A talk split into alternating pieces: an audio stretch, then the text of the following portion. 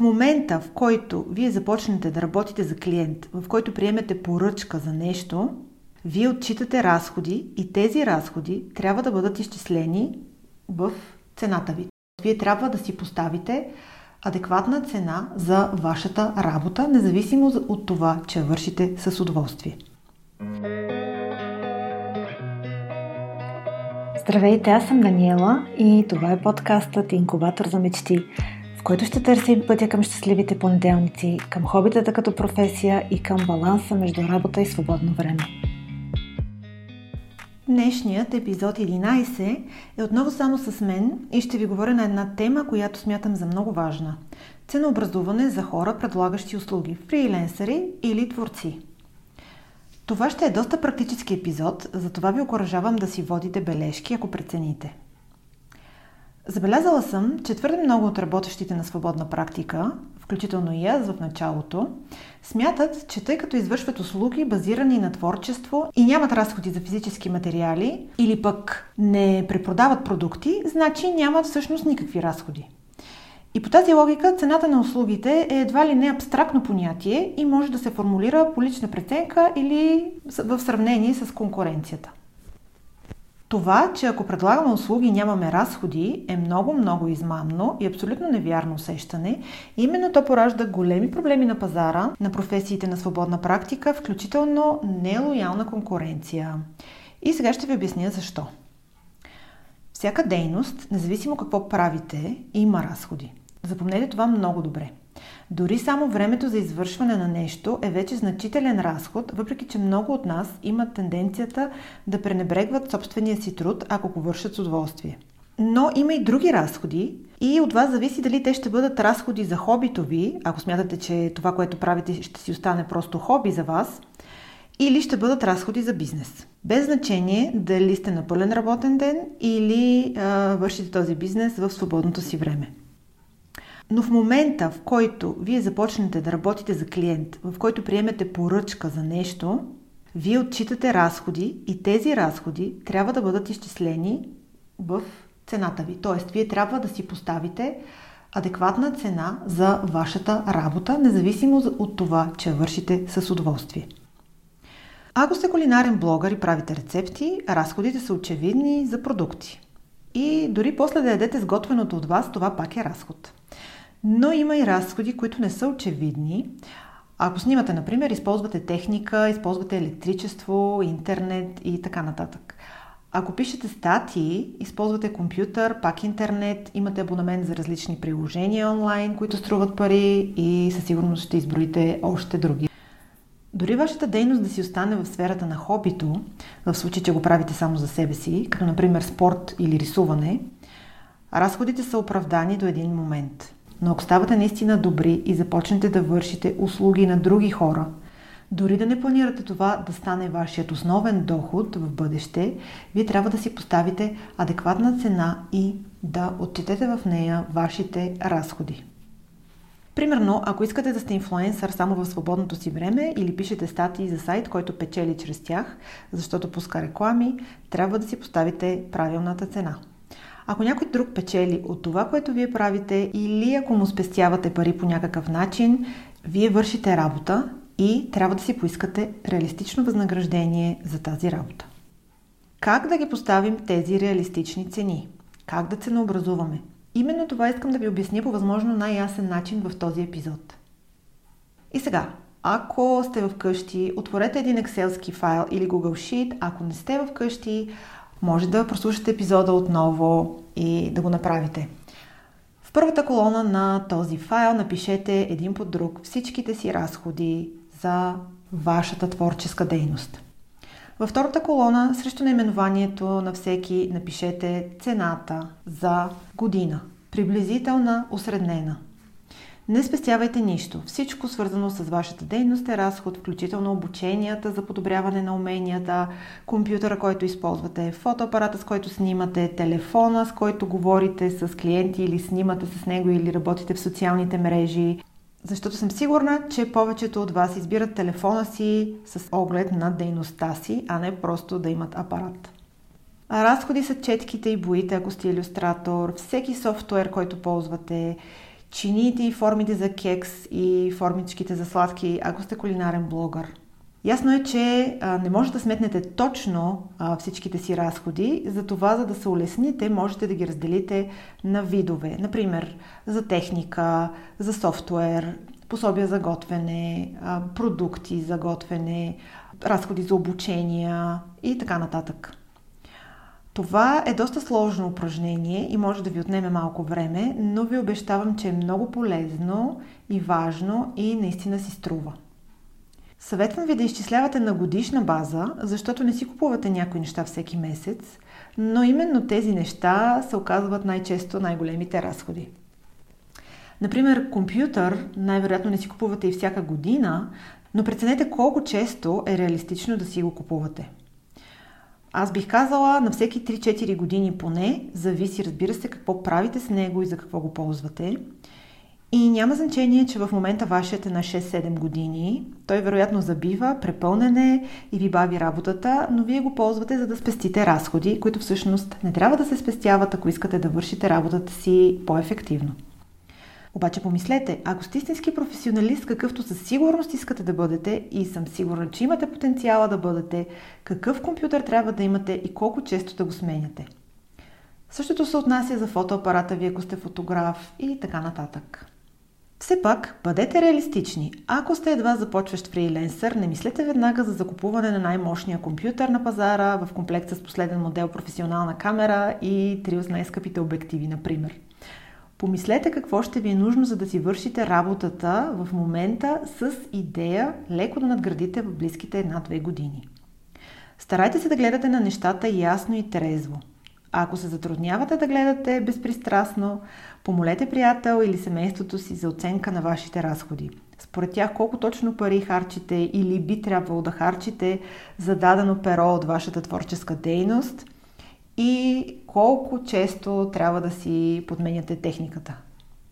За сега не добавяйте вашия хонорар към тези разходи, но и него няма да го пропуснем. За малките бизнеси на услугите то е нормално да се окаже най-големият ви разход. Ето тази дума вече споменавам много пъти, но това е всъщност голямата тема на днешния епизод, за това а, моля да ми извините за тавтологията.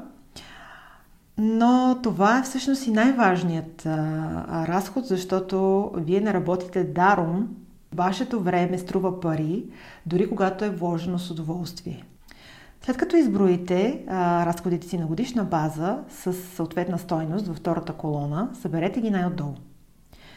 Резултатът може би ще ви изуми или дори шокира, а ако не, поздравления! Вие сте сред малкото творци, които имат реалистична представа колко струва да вършат своята креативна работа.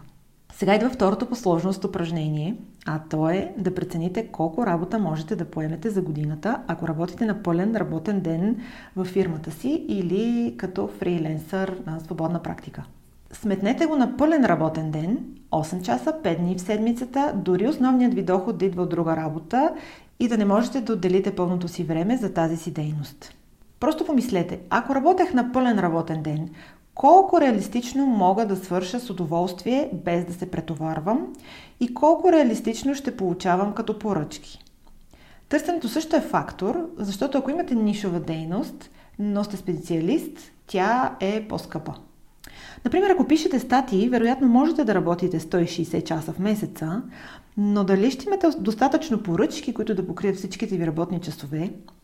Ако смятате, че е така, умножете 160 по 11, защото все пак трябва да си дадете един месец годината отпуск. Стават 1760 часа. Все пак не забравяйте, че това е идеалният случай и може би няма да събирате толкова часове, ако сте малък бизнес. Когато работим като фриленсър, не е като работим наети на работа.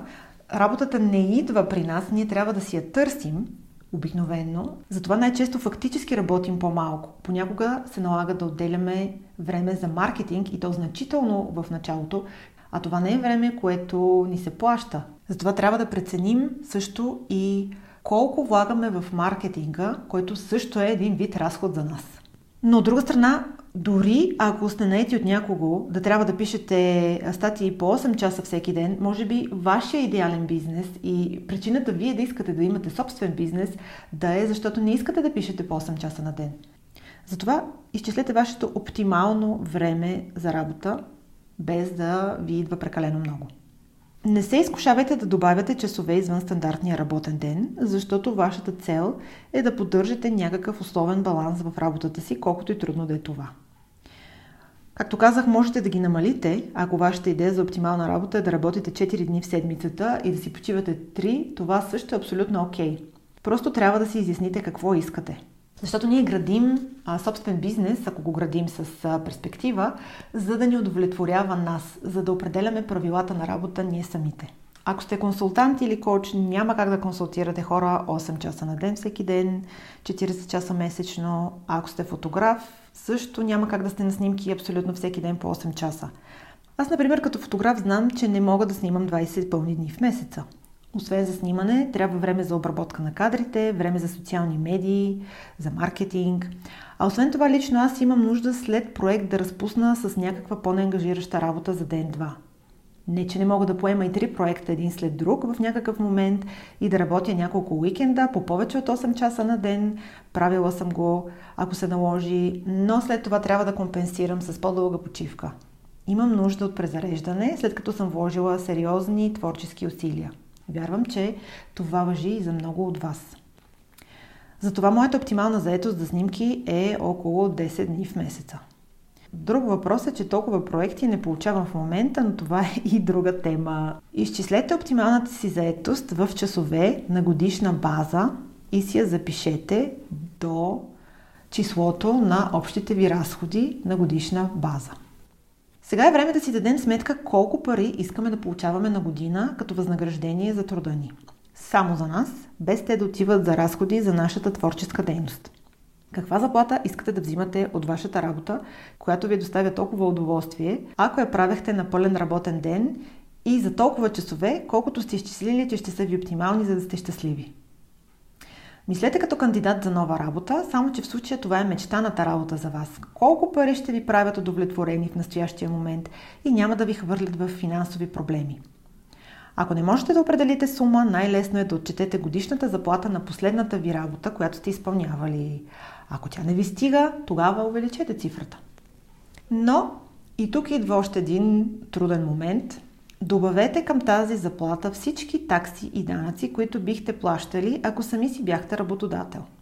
Тоест, не просто изчислете брудната заплата за година, а заплата при договор за управление с всички разходи за фирмата. Според моя личен опит трябва да добавите около 30% към желаната нетна заплата. Числото варира, но е в този диапазон. Има онлайн калкулатори, заплата за договор за управление, които можете да потърсите. И сега идва сюблимният момент. Съберете разходите си за годината с желаната брутна заплата на годишна база и разделете сбора на оптималните часове, които изчислихте като работа за годината. Полученото число е вашата цена на час работа в вашата творческа сфера. Тоест, ако клиента ви иска да му напишете статия, трябва да изчислите колко часа ще ви отнеме и да ги умножите по вашето вълшебно число – хонорарът ви на час. Този хонорар въжи независимо дали извършвате творчески услуги на пълен работен ден или само през уикендите. Много ли ви се струва или малко? По моя опит е, че това число често е плашещо голямо за повечето хора, които го видят. Включително и за мен. Формулата, която току-що ви а, описах, е най-простият начин да си поставите реалистична цена на труда. Има различни методи за ценообразуване. А, съвсем не смятам, че това е най-правилният метод и метод, който трябва да бъде използван от големи фирми, но това е най-лесният начин за а, фриленсъри и малки ЕОД фирми. При условие, че не се изхвърляте с неразумни разходи, но и не пропускате такива и при условие, че сте максимално реалистични за това как виждате вашата дейност и каква е заплатата, която бихте искали оптимално да получавате. Добре е да преразглеждате този файл редовно и да си променяте цените, ако е необходимо. Разходите да се променят, може да се окаже, че сте забравили някой или имате повече разходи, може някой да отпадне, може да промените часовете на работа, в един момент да решите, че по-малко искате да работите. Може да се окаже, че имате повече поръчки, отколкото може да изпълните и тогава най-доброто решение би било да наемете хора да ви помагат, което е още един много сериозен разход и води до тотално преизчисление на цените. Този метод ще ви помогне също да планирате бъдещите си разходи, да осъзнаете реалистични ли са или не са. Съветвам ви при всички случаи да добавяте някакъв разход за екстремни нужди. Щупен компютър, откраднат телефон, такива неща могат да се случат на всеки. Колкото повече работите, по-голяма трябва да е сумата, но нека да не пада под 2-3 хиляди лева на година. Ако сте фирма, ще трябва да добавите приблизителна стойност на годишния корпоративен данък. Ако планирате да си наймете офис, добавете го като разход още преди да сте направили това. А ако в крайна сметка получената цифра е наистина прекалено голяма, Замислете се а, каква е вашата компетенция в момента и ако смятате, че не сте чак толкова голям специалист, за да искате толкова висок хонорар, помислете колко можете да намалите възнаграждението за вас самите. Това трябва да е първото нещо, което да, да помислите и реалистично да го помислите. След това вече можете да започвате да намалявате някои от а, разходите, които сте предвидили.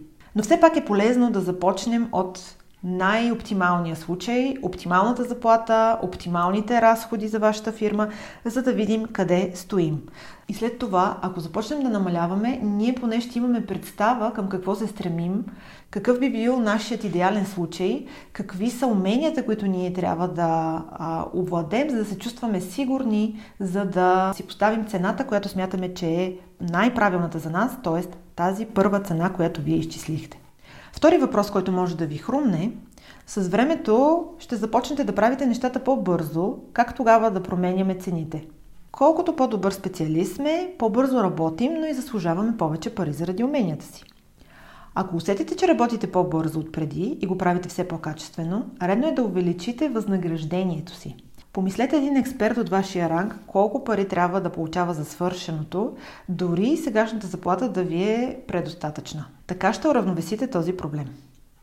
Без да претендирам да съм изчерпателна, смятам, че а, в този епизод ви дадох доста полезни насоки да направите сериозна крачка в така сложното за всеки малък бизнес или фриленсър ценообразуване. Ако някой ми беше дал на мен този съвет, когато започвах преди две години, щях да си спестя страшно много лутане и разочарования. И разбира се, важно е как стоите спрямо конкуренцията. Ако сте прохождащ бизнес, ще е трудно цените ви да са три пъти по-високи от останалите в бранша. Същевременно си дайте сметка с какво се отличавате или ако не, как можете да се отличите.